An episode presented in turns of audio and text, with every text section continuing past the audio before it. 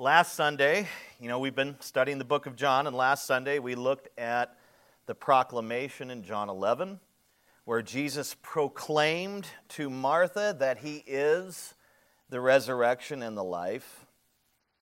This morning we're going to see in the scripture in John 11 Jesus substantiate his claim through an incredible miracle the raising of Martha and Mary's brother, Lazarus who had been dead and buried for four days.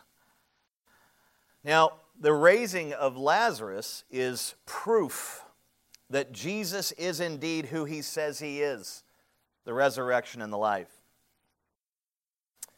And back in verse 25, which we analyzed or studied last week, we actually saw the fifth I am statement. And I forgot to mention that to you last week because I was all caught up in, in other parts of the text, but that was the fifth I am statement. You know, these big, bold statements from Jesus proclaiming his deity, his godness. So we saw that back in 25, so I thought I'd mention that to you. Um, now, please, if you would, take your Bibles and turn over to John 11. We're going to be focusing this morning on 38 through 44. John 11, verses 38 through 44. That will be our text for this morning. And by way of context, just to get you up to speed if you weren't here or if you've already forgotten what we talked about, which happens, you know, life is busy and fast paced and chaotic, and sometimes we kind of forget. I, I, sometimes I forget what I preached the week before, which is terrible, but it happens. But by way of context, Jesus and the disciples, or his disciples, had arrived near Bethany, small town, two miles outside of Jerusalem, northeast. And he had arrived where, in, in Bethany, where Martha, Mary, and Lazarus lived. And Martha, Mary, and many Jewish mourners from Jerusalem had you know, Lazarus had died, and Jesus arrives in their town or near their town on the outskirts, and they run out.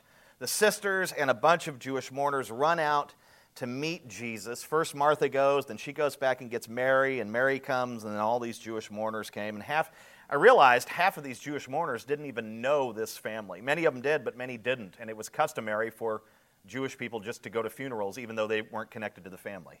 It was like they had to go and mourn with the family because of their, you know, nationhood, because they were all Jews or something of that nature. So some of these people knew them, others didn't. And I always thought that would be really weird to have people at your funeral, or it's, well, at your funeral, you're dead, so you don't care. But at somebody's funeral that you don't know, that weren't tied to the family. And many of these people were in that situation, but they all kind of run out to Jesus. And, you know, they're all weeping and wailing and emotionally exploding over the loss of Lazarus. And Jesus became angered by the scene and by many of the mourners, including Mary, who was a, an absolute mess. And yes, he was filled with compassion, but at the same time, he was also angered by their response because they were acting like those who have no hope. Those who don't understand the resurrection or who he is or anything else. And, and, and this happens typically with unbelievers. They just completely lose it at funerals because their hope is wrapped up in the person who's passed away. And so here are disciples of Jesus, primarily Martha and Mary, who are acting like the others that are there, unbelievers who have no hope. And they have the Messiah right in front of them who's been preaching for three years and telling them that he is their hope and he is the resurrection in these things. And he just, he's angered by it. You know, he's angered by this display of utter hopelessness and faithlessness, faithlessness, or whatever you want to call it. And Jesus kind of interrupts this mourning and situation, and he says, Where have you laid his body? And Martha and Mary both replied, Well, Lord, if you come with us, we'll show you. And then while walking to the tomb, Jesus wept. We looked at that verse. It's the shortest verse in the Bible. And, but we realized very quickly that his style of weeping and reason for weeping was vastly different from those around him. He was controlling himself. And he was weeping silently, is how uh, the wording translates out of the Greek. And so he was kind of keeping it to himself, not bottled up, but he was kind of weeping to himself, not making a scene.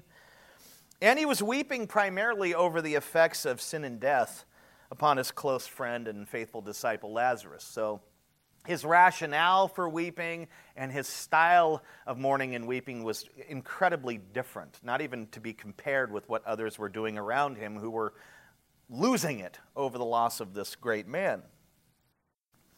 And when the Jewish mourners noticed Jesus weeping, some of them, you know, they noticed that Jesus himself was weeping, uh, two groups, you know, kind of formed. And, and one group believed that Jesus loved Lazarus and that his tears and his emotional response was proof of that. And they also believed that Jesus could do something about the situation. So these would have been maybe distant disciples of Jesus or allies of Jesus, uh, supporters of him in some sense, but they believed that he loved Lazarus and his tears proved it, and that he could possibly do something about the situation. But the other group was incredibly skeptical. And they even criticized the Lord and said, Well, man, if he can give a guy who hasn't, you know, who was born blind, if he can give that guy sight, why couldn't he raise this guy up? So they were not people of faith. They were people of, of great skepticism, and they were people of criticism. And so there's your context. That's where we left off. And now we come to verse 38. This is the very next thing that happens in the narrative. Take a look at it with me. Then Jesus, deeply moved, notice again. Then Jesus, deeply moved, again came to the tomb. It was a cave, and a stone lay against it. So you can kind of picture in your mind they're walking up on this cave that's, you know, this cave that has a stone in front of it. That's what the tomb looked like. But more importantly, when Jesus witnessed, and he, he's totally aware of what's going on around him, even though he's weeping and walking over to the tomb, but when he arrives, he, he realizes what's going on with this second group and the, and the skepticism and the doubts and the criticisms that are kind of circulating here. And these two groups were basically debating one another. Well, I think he loved him and I think he can do something about it. Well, I'm not sure he can because he didn't do anything about it and he delayed and the guy died. And so Jesus is totally aware of what's going on around him here. And it, the text says he became deeply moved. Notice again the word again. And moved, deeply moved, translates out of the Greek as being angry. Not just filled with compassion or sadness over what's going on, but with anger.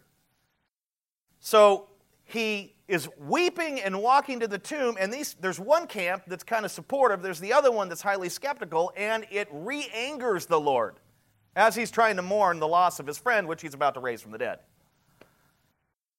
And I think that you've got this skepticism here, you've got this unbelief represented here, and then you see the anger of the Lord because of it. And as Christians, I, I just have no doubt about this, and even for myself, we tend to think of unbelief as Christians, you know, we tend to think of unbelief as, as a weakness. Well, he has weak faith. You know, unbelief or doubts, that's just a weakness that is common to, you know, common to believers or whatever. And so what, what we do is we actually downplay unbelief. We just paint it as a weakness. Well, it's just a weakness that we suffer from. But you must understand that, that unbelief is not a weakness, it's a sin no matter which way you paint it, it is a sin to have unbelief. In fact, it may very well be the sin that God hates most. Unbelief may very well be the sin that God hates the most. If He's capable of hating one sin above another, and I think that that's possible because we see in His law different levels of punishment for different sins. I think God hates all sin, obviously, and some say, well, he hates all sin equally. Well, that might be true, but not all sins would get you the death penalty according to his law. So I think there are certain sins with God that are at another level. And I believe unbelief is the one that offends him most. Just consider the Exodus when God brought his people out of slavery in Egypt. Was it not unbelief that stoked the flame of, flames of God's wrath against the Israelites in those days over and over and over? What was it that, that upset and angered God to the point of wrath during the Exodus when the people of God were coming out of Egypt? It was persistent unbelief and doubting that he had their best interest in mind. In fact, they unbelieved so much they wanted to go back to the imprisonment because they had better food back there. It was better to be shackled to somebody over there and, and to have, but to have good food than to be walking out here in the wilderness kind of mindlessly. Lots of unbelief represented there, and it, it really stoked the flames of God's wrath. And if it hadn't been for Moses, I don't think the people of God would be around. He'd have wiped them all out except a tiny remnant. Moses just kept petitioning the Lord, you know, don't be angry with them. Let me be angry with them. Consider Stephen's incredible sermon in Acts 7. In verse 51, God rebuked the Jews for their what? Their unbelief. God rebukes the Jews through Stephen, who's proclaiming the word against them. They have rejected and killed their Messiah. He's preaching a sermon to them. And Stephen, God inspires Stephen and through Stephen to rebuke his own people. And, and he says this, he says, You stubborn people, exclamation point. You are heathen at heart and deaf to the truth. Must you forever resist the Holy Spirit? That's what your ancestors did, and so do you. What was God rebuking the Israelites for in that instance through Stephen? Unbelief. No faith, rejecting the Messiah. Consider Hebrews 3:12. It describes an unbelieving heart as what? An evil heart. An unbelieving heart is an evil heart. Well, that can't possibly apply to God's people. There's no, it doesn't dis- distinguish. Hebrews, I would think, was written to probably some believers and some unbelievers to show the supremacy of Christ, but primarily to believers because unbelievers can't discern Scripture. Scripture is always written to believers and given to believers for the point of evangelism or edification. It just plainly says an unbelieving heart is an evil heart. Which means that when I doubt and I don't believe, I'm, I'm entertaining evil in my heart. My heart has become evil. Consider the corrections or the rebukes of Jesus. You look at the Gospels, you see that he rebuked sickness and it fled. He, he rebuked the wind and the sea, right? Calmed the wind and the sea. He rebuked nature, basically. He rebuked demons. They came out of possessed people. He rebuked the religious leaders. Boy, I tell you, of all the people that he rebuked, boy, those are the ones that he rebuked probably the most. He rebuked his disciples for various sins, such as pride and resistance to the will of God. You think of Peter saying, Well, it'll never happen. Well, get behind me, Satan. And there was one sin that Jesus called out his disciples on more than any other.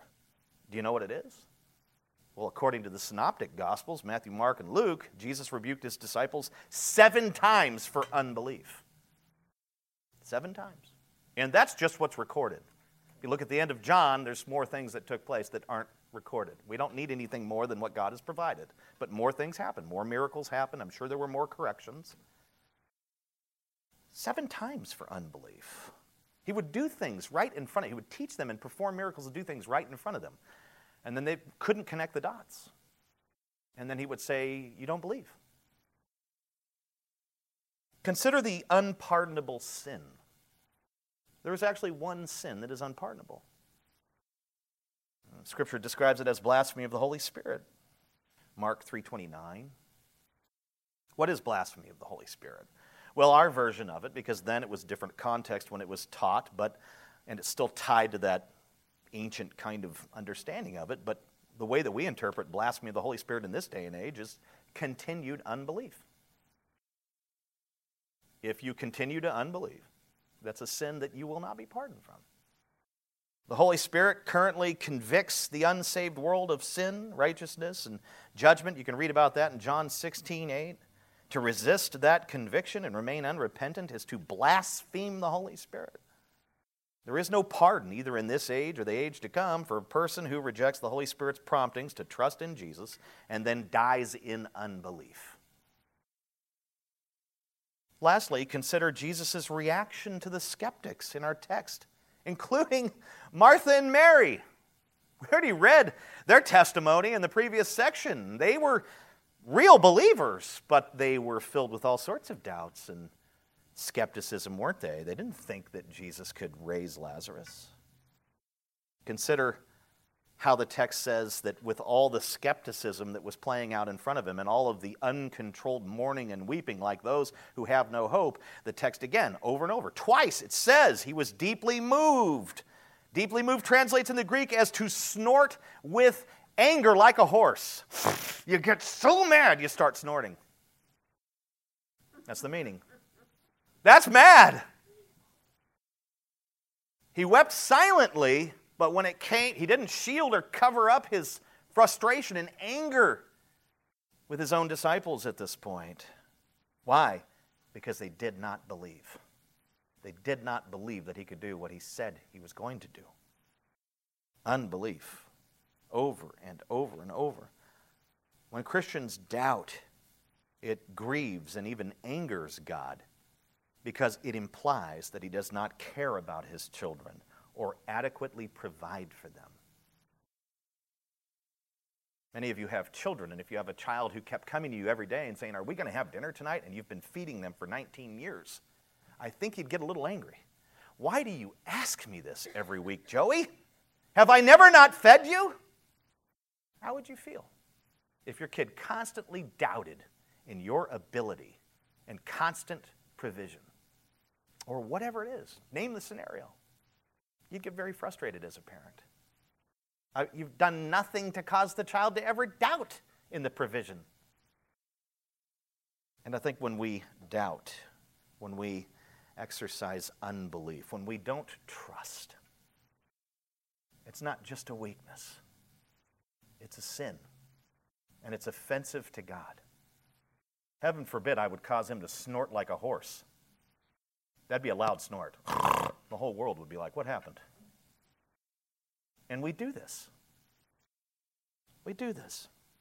Now, I like John Calvin's take on the second appearance of Deeply Moved. He touches on what I'm touching on here, but he gives this next one kind of a different meaning, the way he's interpreting the word.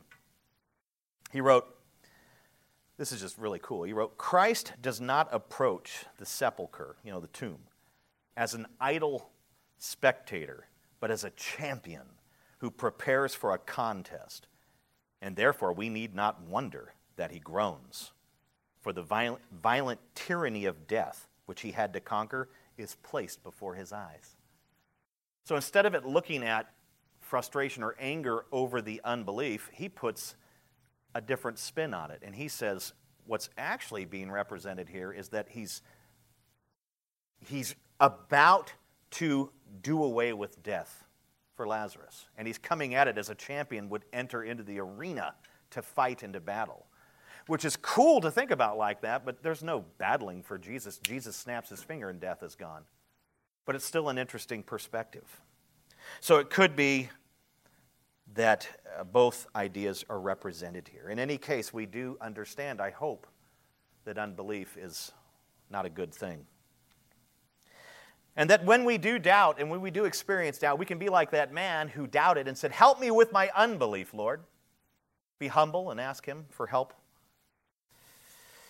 John tells us that the tomb was a cave with a stone covering the opening. I like what R. Kent Hughes did. He describes what this tomb may have been like, what it might have looked like. He wrote, A typical tomb, and this is just really cool. A typical tomb in those days had eight occupants. in other words, you weren't, back in those days, you weren't buried by yourself. You were buried with other people, hopefully from your own family. I don't want to be next to, I never knew Fred. But think about that. You, your body, eh, do you care? You're dead. No. But your body is placed in a tomb with eight other people who have passed away. So they had multiple people in tombs in those days, probably family. You know, we do like to bury our loved ones next to each other, you know, and you try to buy several plots at the cemetery and well there's there and then, then you've got the dog on the end it's like why did that, how did that happen but you know we do that and I think in a similar way they did that back then. So a typical tomb in those days had eight occupants. It was a hollowed out room, perhaps in a hillside. It had three indentations on one side, three indentations on the other, and two indentations in the back. And that's where you put the bodies. Lazarus' tomb, he says, could well have already been occupied by other bodies from previous years. So we're building here, like when the stone's going to get rolled away shortly here, you're not just seeing Lazarus in there. And possibly you're not just smelling him. 39, verse 39. So they get to the tomb. Jesus is filled with balanced frustration over the unbelief and maybe great determination to overcome death and to prove to these people who he is. And look at what he says in 39. Jesus said, Take away the stone. And then look at Martha's response. Martha, the sister of the dead man, said to him, Lord, by this time there will be an odor, for he has been dead four days. I love the King James here because it just says Lazarus stinketh. Told you that before. So when they arrived at the tomb, Jesus commands that the stone is to be taken away. And it would have been a large and rather heavy stone, so he was probably speaking to, uh, undoubtedly speaking to some of the male mourners who were there, some bystanders who were standing there. Kind of looks over to the guys and says, Take away the stone. It's not that women can't lift a stone, Uh, but there were definitely plenty of male mourners present at this thing, which is also interesting because us guys don't typically mourn about much, but they're there. They're like professional mourners. You could hire them. If you had a situation, just bring them in, they'll start crying for you. Weird. He just looks over to the guys and says, Hey, roll the stone away. And what does Martha do? She immediately intervenes. She interjects. Right? She jumps right in front of this whole scenario that's playing out. I, am thinking that she gets in front of the stone and puts her arms out and says, Hold it a second. There's going to be, there's going to be some stinketh, King James. Think about this, what you're about to do. She may have reason that Jesus, again, she didn't have the belief, belief or faith. She believed in Jesus as Lord and Savior, but she didn't believe that she could, he could raise Lazarus. So she may have reasoned, and this is why she interjects, but she may have reasoned that Jesus had simply come to take a final look at the body of his friend. You know, sometimes people do that. They, you know, well, before you bury them, or whatever, obviously you can't do it after they're buried, but some people will go to the place and, you know, they'll have open casket and these things. They want to see that person one last time. And she may have reasoned that, okay, he's, okay, I know why he's here. He's come just to take another look at Lazarus, but this isn't a good idea because it's been four days. He stinketh.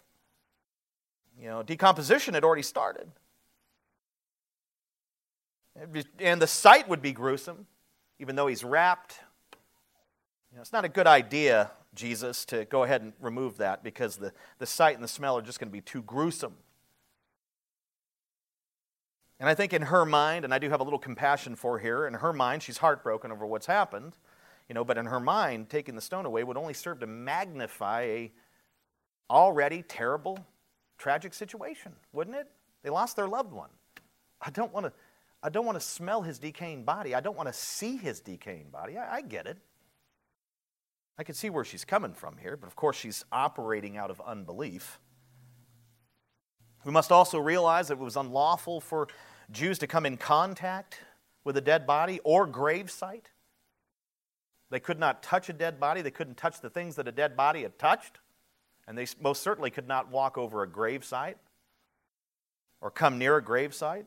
Once the stone, if you had this kind of gravesite here where it's in the side of a hill or whatever and you had a stone in front of it, once that stone was set and sealed, and by the way, they didn't just roll the stone in front of them, usually they sealed it with wax or something, but once that stone was set and sealed in place, you could not touch the stone if you were Jewish. You would become corrupted and defiled, and you would have to go through a period of cleansing.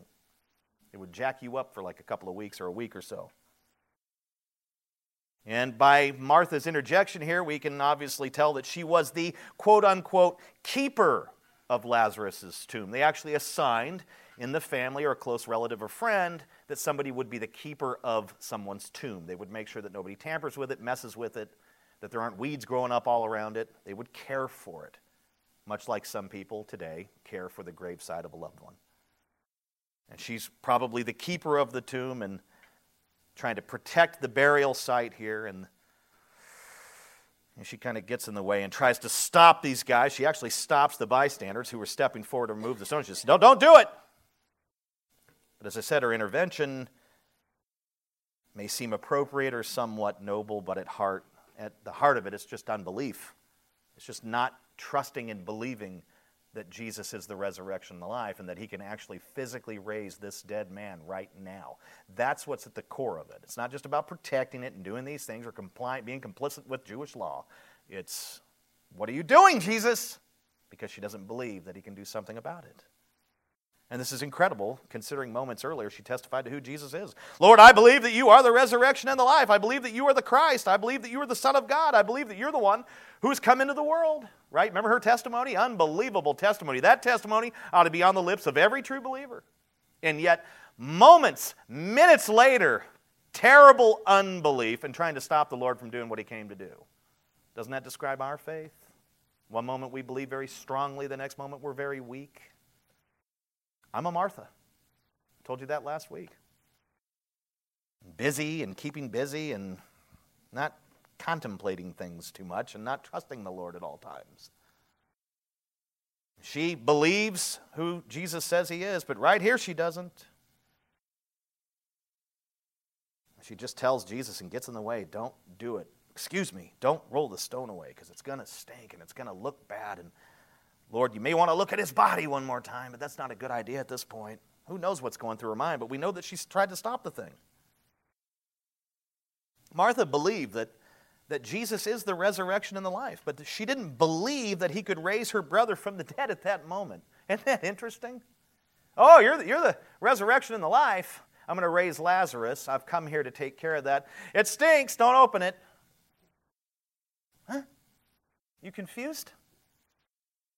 You know, she had faith in what Jesus will do in the future, right? On the last day. She believed that he was the resurrection and the life in the sense that he would raise all people, especially the, his own people, on the last day. We see that in verse 24. Yeah, you're who you say you are. I believe you'll raise us up and Lazarus up on the last day.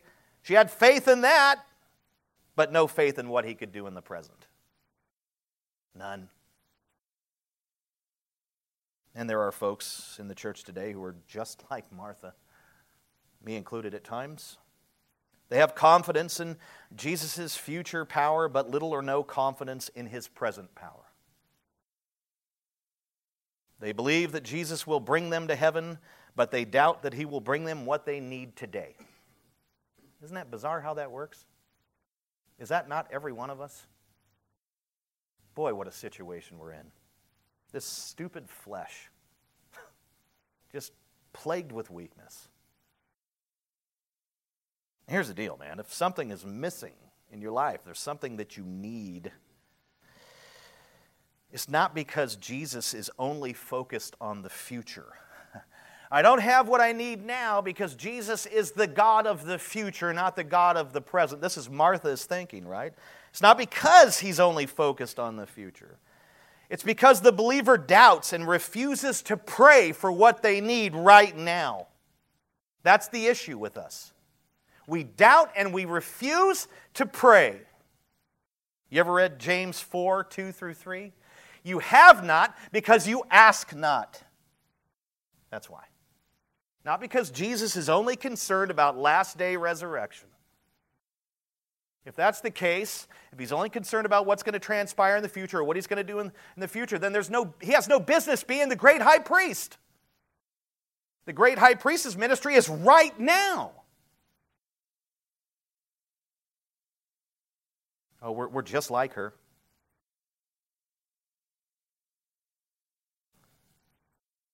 A mature Christian, or a Christian that's maturing, believes in Jesus' future and present power, not just in what he's going to do later.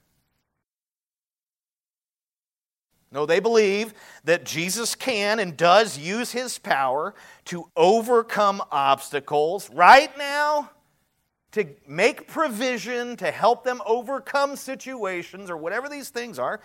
They believe he can use his power to help with that situations, these situations right now, and they pray for this. We pray for these things at times, but so often our prayers are, you know, just chock full of unbelief and doubt, and they kind of just bounce off the ceiling.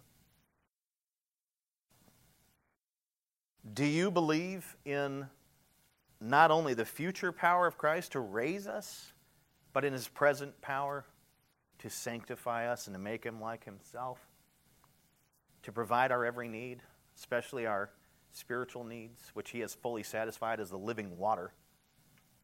Spiritual needs, that is. Yeah, our emotional needs are great at times, and our physical needs are abounding at times. And, but do we believe that Christ is not just concerned about the future with us, that he cares for us now, and that he has our provision now, and that he desires and rejoices when we humbly come to him and ask for his power now? Are we like Martha? I have no doubt what you'll do in the future, but I'm not sure about right now.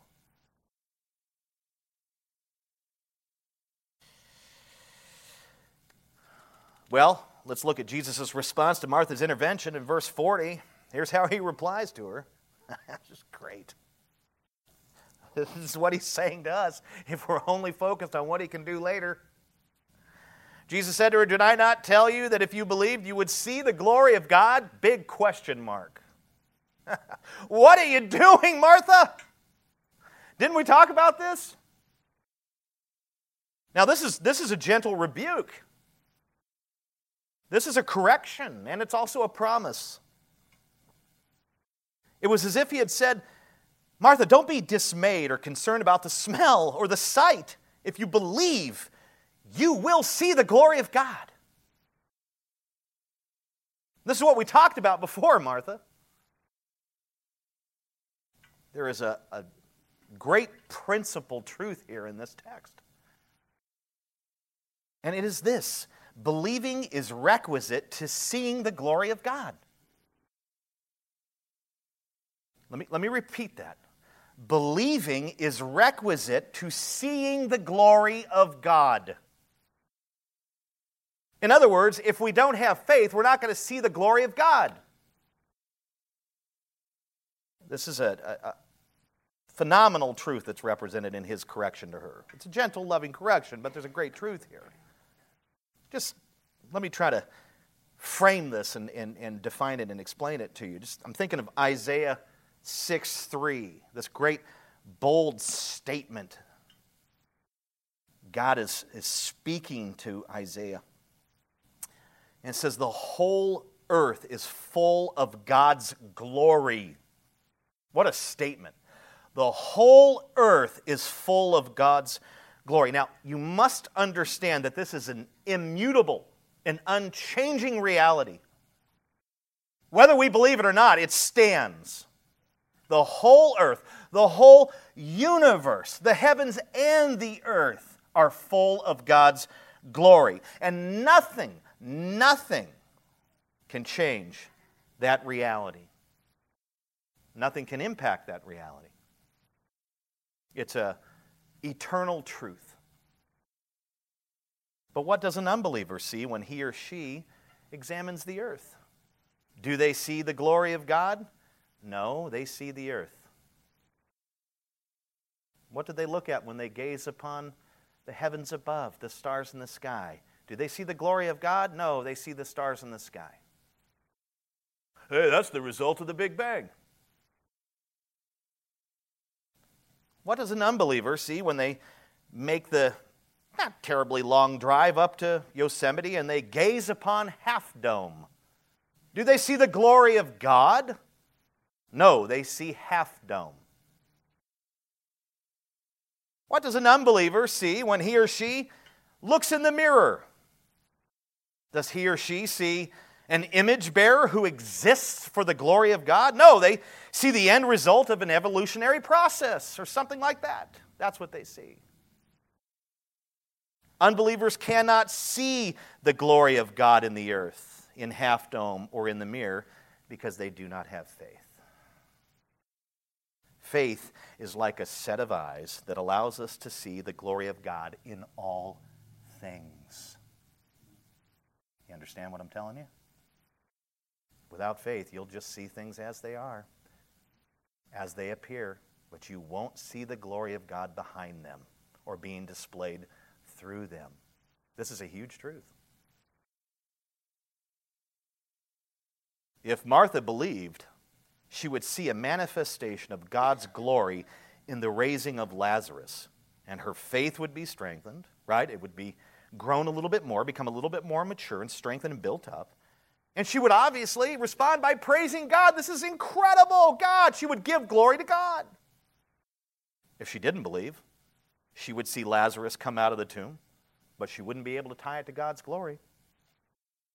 She could very well become like those liberal scholars we described last week or the week before, who say, well, he wasn't actually asleep. He wasn't actually dead. He was just in a coma, and Jesus woke him up. They would, she would find a way to explain it away. People who do not have faith cannot recognize the glory of God manifested in something like this or the power of God, and they explain things away. Who knows how she would have responded without faith? One point is, is that would Lazarus have still come out of the tomb if she didn't believe? Of course he would have. But her perception of it would have been different. The glory of God can be seen in the raising of Lazarus, no doubt. But this is not the highest expression of God's glory in the text or in this historical event. Think about that. Does the raising of Lazarus reflect and show the glory of God? Well, of course, to the believer it does. They see that God did that and they give God glory and praise for it. So, of course, the raising of Lazarus has to do with the glory of God. But that's not the highest expression of it here. The highest expression of the glory of God in this text and anywhere else is in Jesus himself. What does Hebrews 1 3 say? Jesus is the radiance of the glory of God and the exact imprint of his nature. If you look at Jesus, if you see Jesus, you see the Father and you see God's glory. So the raising of Lazarus is an expression of God's glory, but there was a living, walking, breathing, miracle working, gospel preaching expression right there. God incarnate, God the person in person. Incredible. If Martha had faith, she would not only see the glory of God in the raising of Lazarus, she would see the glory of God in the one who raised Lazarus. That's the point of the text, friends. Not just to see Lazarus, but to see Jesus himself as God and as the glory of God.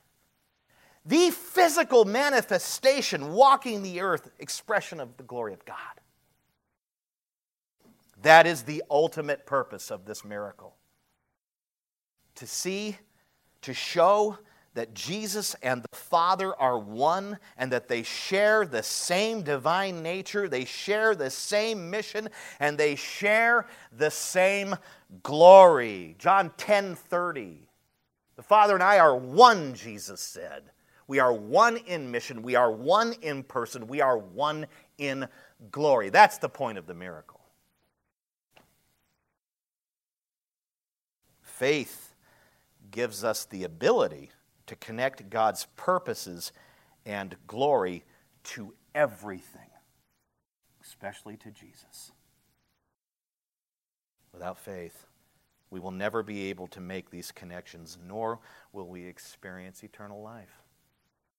It'll never happen. What do you see when you look upon the earth? What do you see when you look in the mirror? What do you see when you look at Half Dome? What do you see when you go to the ocean? When you go to Pacific Grove, Asilomar, wherever it is that you go? What do you see when you go to Hawaii? Never been there. I'd like to go. If you want to pay, I'm in.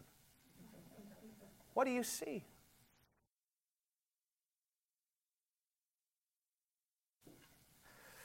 If you have faith in Jesus, you will see all of these things, especially the earth, as the theater of God's glory. That's what you'll see. You'll see that it was all created, understand and see that it was all created by Him for His glory. You will see, you will see His glory expressed in everything. That's what you'll see if you have faith in Christ. If you do not have faith in him, you will see the earth and nothing more. You will not see anything else. This is a principal truth that's here in this text. Look at 41 and 42. So they took the stone away. Whoa, look, they complied. They did the right thing. So they took the stone away, and Jesus lifted up his eyes and said, Father, I thank you that you have heard me. I know that you always hear me, but I said this on account of the people standing around, that they may believe that you sent me. Reassured by the Lord's promise, Martha moves out of the way. She gets out of the way. She stops trying to hinder the Lord's work here. She gets out of the way and she allows those bystanders to take the stone away from the entrance to his tomb. I like what uh, John Chrysostom, he's an early church father, what he said. He, he suggests that Jesus involved bystanders, so there would be no doubt that it was really Lazarus who was raised. Now, this could be true. If only Jesus' disciples were involved in this event, non disciples would quickly dismiss the event, right? They would call it staged or a conspiracy or something. This is precisely what the unbelieving Pharisees did after the resurrection of Jesus. Well, he rose three days later. No, his disciples stole the body. That's what they said. This is what unbelievers do, they always put their own spin on things. Jesus deliberately pulls bystanders out of the crowd and has them participate by rolling the stone away.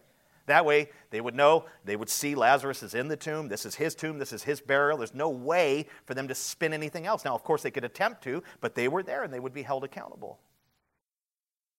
These bystanders were invited to participate. And in doing so, Jesus gained outside witnesses, which could or who could potentially affirm and defend the event, what occurred. This is brilliant. After the stone was removed, Jesus prays. Let's take a quick look at the content of his prayer.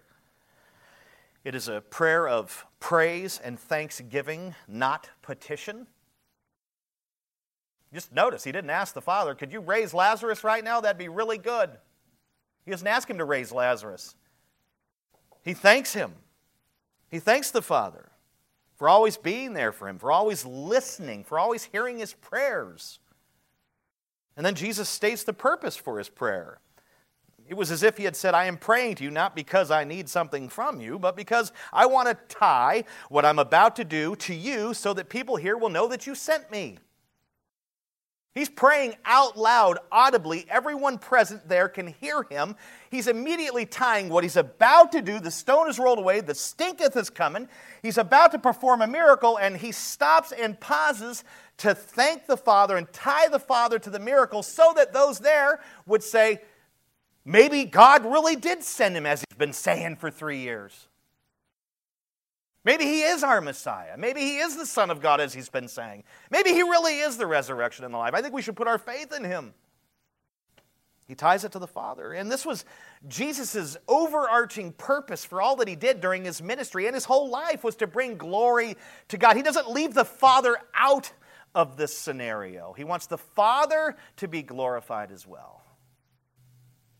Lived his whole life for the Father's glory. Do we live our whole lives for the glory of our Savior, the glory of the Son. He ties it to the Father. R. Kent Hughes again, again wrote, Picture the scene. The stone was rolled away. They could see Lazarus' body in there and possibly other bodies on those tiers, you know, and those indentions. He says the, the eager crowd pressed forward Suddenly they, they grew quiet.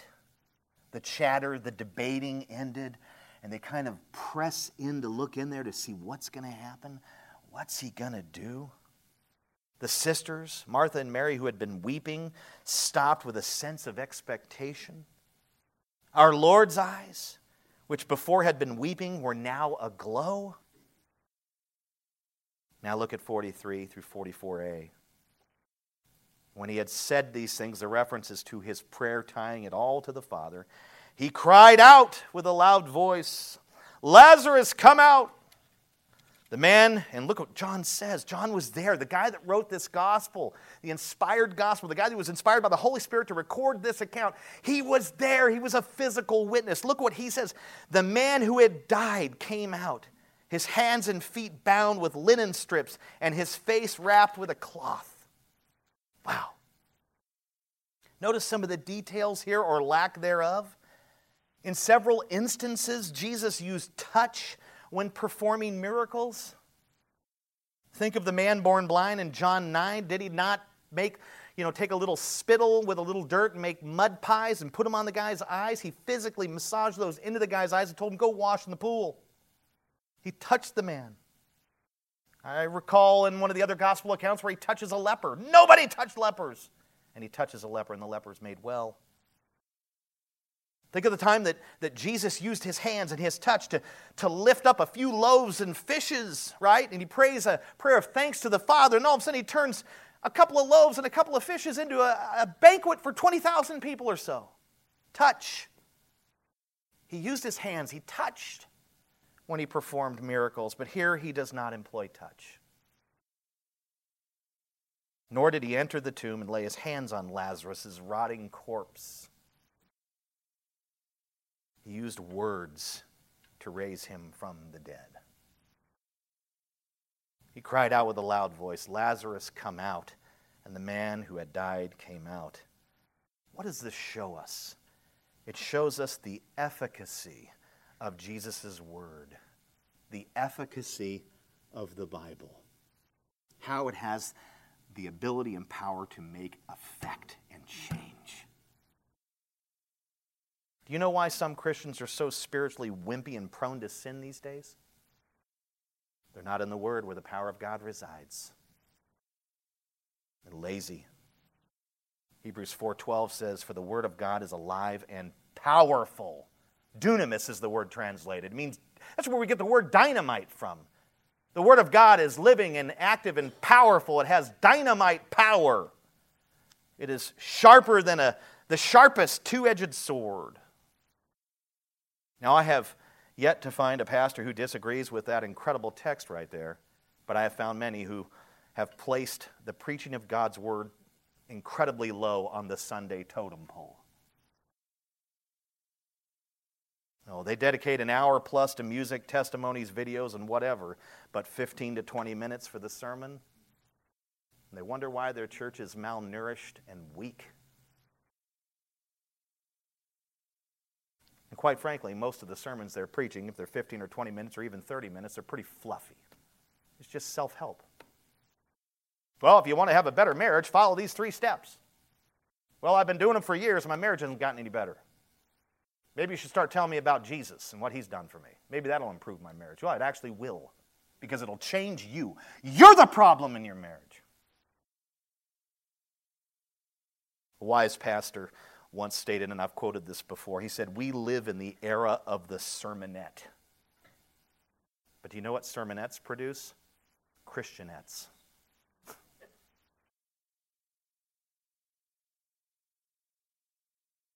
I want you to think about what actually happened here and transpired. In the blink of an eye, all of Lazarus's bodily systems were fully restored to their normal function. Our bodies have a lot of systems, a lot of different things going on.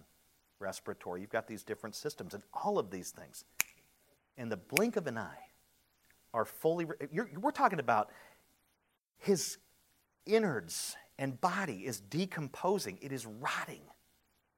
And all of these things. And this was not progressive restoration, there was no healing process here. If there was a healing process, it was instantaneous. Lazarus goes from full decomposition to full restoration the time it took Jesus to say, Lazarus, come out. Three words. This was an awesome display of divine power, a total and absolute suspension of the laws of nature. Really, the pinnacle of miracle of, of Jesus' ministry. This is the last great public miracle that he performs before he goes off into seclusion, then comes and enters into the Passion Week. This is the miracle of all his miracles, with the exception of his own resurrection, which is certainly the highest. And this leads up to it. It has often been observed that Jesus' power is so great that if he had not if he had not addressed Lazarus by name, all the dead in graves would have come forth. Think about that. If he had just said, Rise and come out, he'd had a mess on his hands. All of a sudden, there's eight guys trying to get out of that one tomb. Everyone else but Lazarus, lay down, you know. Think about that. That is the power of the Lord. He specifically uses Lazarus' name. It's a targeted raising. But one day in the future, this is precisely what will happen. When the cry of command is given, the dead in Christ shall rise. Like that. Notice some of the details that John includes. When Lazarus came out, it says his hands and feet were bound with linen strips and his head was wrapped with a cloth. Now, these are ancient Jewish burial clothes. That's exactly what these things are, that's what they represent. After washing the, the body, the person who passed away, they would apply lotions and aloes, and that was primarily to hide the smell that would come just a few days later. And then they wrapped up the body like a mummy, but not like the Egyptians. They would wrap the body, Jews would wrap the body lightly, not as tightly, and not as thoroughly. Egyptians basically encased the body in a linen cocoon. When Lazarus came to life and, and stood up, the linen strips around his feet and legs would have prohibited him from walking normally, so he had to kind of he had to kind of shuffle out of the tomb or hop. He's wrapped up. It's loose, but it's still there. His head was also wrapped, so I'm not sure how he was able to see. Probably what happened is those rays of sunlight were just bursting and beaming into the tomb. And you know how it is when you have your eyes closed, and if you have a source of light that's bright, you can still kind of tell where that source of light's coming from, and you kind of turn even though you can't see well, and you follow that. And that's probably what he did. All of that light's pouring in through that entrance right there, and he kind of turns, and it's kind of blinding even though his eyes are covered, and he just kind of kind of walks out like a Scooby-Doo episode with the mummy who's running around asking for coins. Remember that one? He probably bumps his head on the thing and kind of gets out. And it's, what am I doing? His hands are probably bound down here. So I don't know what it looked like, but the details are here. I don't know what it looked like, but the details are there. He just comes out. He comes out of the tomb. He makes his way out. He's probably thinking, I was in paradise. What happened? The raising of Lazarus is the seventh major sign in John's gospel. Now let's look at 44b, our last verse. This is really interesting. So he comes out, and Jesus said to them, Unbind him and let him go. Who do you think Jesus was speaking to here? Martha and Mary? Negative. He was speaking to the bystanders, whom he had commanded to take away the stone. He gets them involved again. The bystanders not only rolled the stone away and saw uh, Lazarus' dead body in the tomb, they, you know, watched him walk out of the tomb and then unwrapped him with their own hands.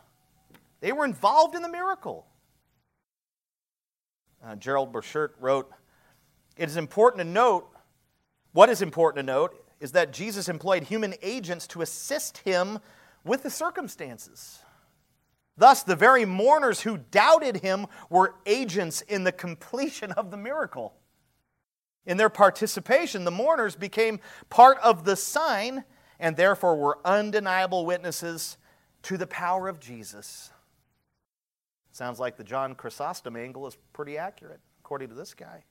He gets them involved to use them so that they can bear witness, and they are the most unlikely people to bear witness for the Lord but they were physically involved. To deny what they actually did would be to take it to another level. And there you have it. Jesus proclaimed that he is the resurrection and the life, and he provided an undeniable proof that substantiated his claim the raising of Lazarus. I like the simplicity of John's account of this historical event. John always keeps things very simple. He does not describe Lazarus' reunion with his sisters or the reactions of the people in the crowd. Notice that? There's no detail, and you know stuff was happening. He doesn't include any of it. Why? Because this would have detracted from his reason for recounting the miracle. That the readers of this gospel might believe that Jesus is who he said he is and glorify Him. The whole gospel was written as a persuasion, proving who Jesus is, that people might believe in Him and trust in Him as Lord and Savior. That's why the series is called Believe. Well, my question to you is do you believe that Jesus is the resurrection and the life? I hope so. If we deny his resurrection and deny that he alone can give us eternal life, because that is what is meant by he is the life, he is the only source for eternal life, the only source for salvation. There's no other way to the Father except through him. If we deny that he is the resurrection, that he raises all people, in particular his people, to glory, if we deny that he is he alone can give us eternal life, we will experience judgment and we will deserve it. Accept the inerrant testimony of John 11. Believe in Jesus as Lord and Savior and be saved. Closing. Going a little different angle here, picked up on something. You know, the Word of God, the Scripture, any particular text always has one meaning. It does not have multiple meanings. You cannot read a text and say that has five meanings. It does not have five meanings. It has one meaning, and the context determines the meaning. But it can have a thousand applications. That's the thing that people flip. It can have a thousand meanings. No, it can't. It has one meaning. That author had one intent, and that author is God. But there can be a thousand applications. Amen? There are a lot of different ways that we can take what we've read and studied and apply it. And there are a lot of truths in this passage. The prevailing and most important is that Jesus is the resurrection and the life, no doubt. That is the author's intent. If we miss that, we've missed it all. That's the point. That's why I kind of ended with that. But I'm, I'm going to I'm going to now speak, I believe, to believers. I'm going to speak to the Christians here. I'm going to speak to those who name Christ, the disciples. And here's an application simple Jesus used bystanders to serve his purposes. We see it. Two examples. They rolled the stone away, they unwrapped Lazarus' body. Became an undeniable proof. If he used bystanders to serve his purposes, then he can use his, his own people to serve his purposes. what a thought. And he has given each of his disciples, each of his people, a minimum of one spiritual gift. Many talents, too. There's a lot of physical talents that we have. He gives those as well. But for the most part, he gives each of us a minimum of one spiritual gift to be used in service to him. some of his people have multiple gifts, they can do many different things. Spiritual gifts, that is.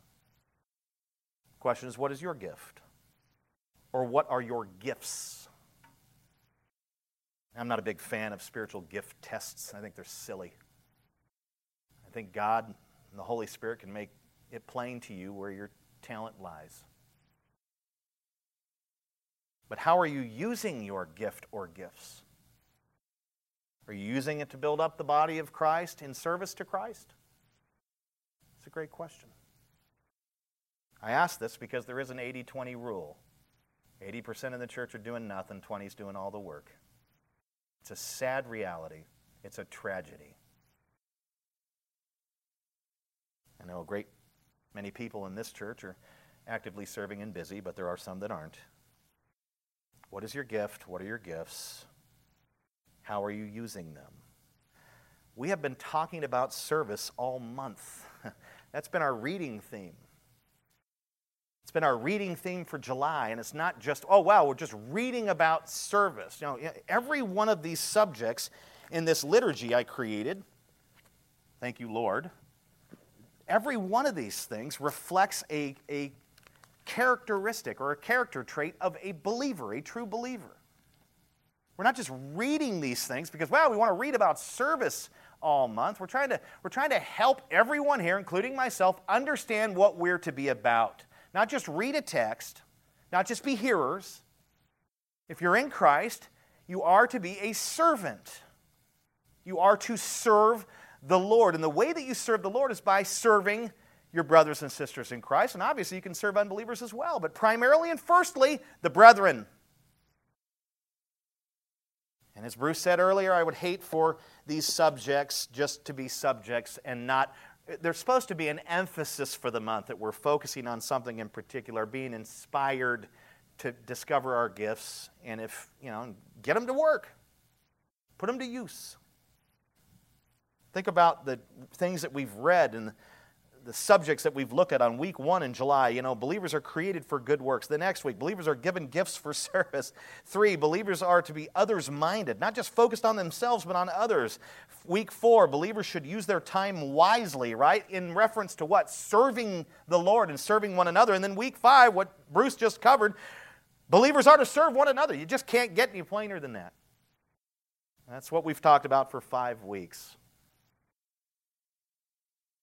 It's not just a neat thing to read and focus on, it's who we are to be. Well, I, I, I saw the subject for July, so I served the Lord through July, then I took the other 11 months off. Huh? You know, the subject of focus in November is Thanksgiving. Or would he only be thankful to the Lord for what he's done for us and his constant provision and grace and goodness and mercy and loving kindness in November? No. We're not to be servants just in July. We're not to be thankful just in November. These things, we are to embody these things daily. And I implore you to get to work for the Lord. In fact, you're hindering your own faith if you're not serving Him. Your, your faith can be matured and grown in the context of service. It will be. It will be. So I encourage you to serve Him. And if you can't figure out where to do that in this church, and maybe you need some help with that, and that's, that's logical, I would love to meet with you and talk with you. There are, there are opportunities around here.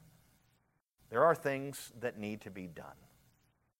You can do them unto the Lord with all joy, and He will work through your service, and He will build up His church here, and you will bring Him glory through your service. Okay? If He can use bystanders, He can use His own people. He's gifted us to serve. Let's do it.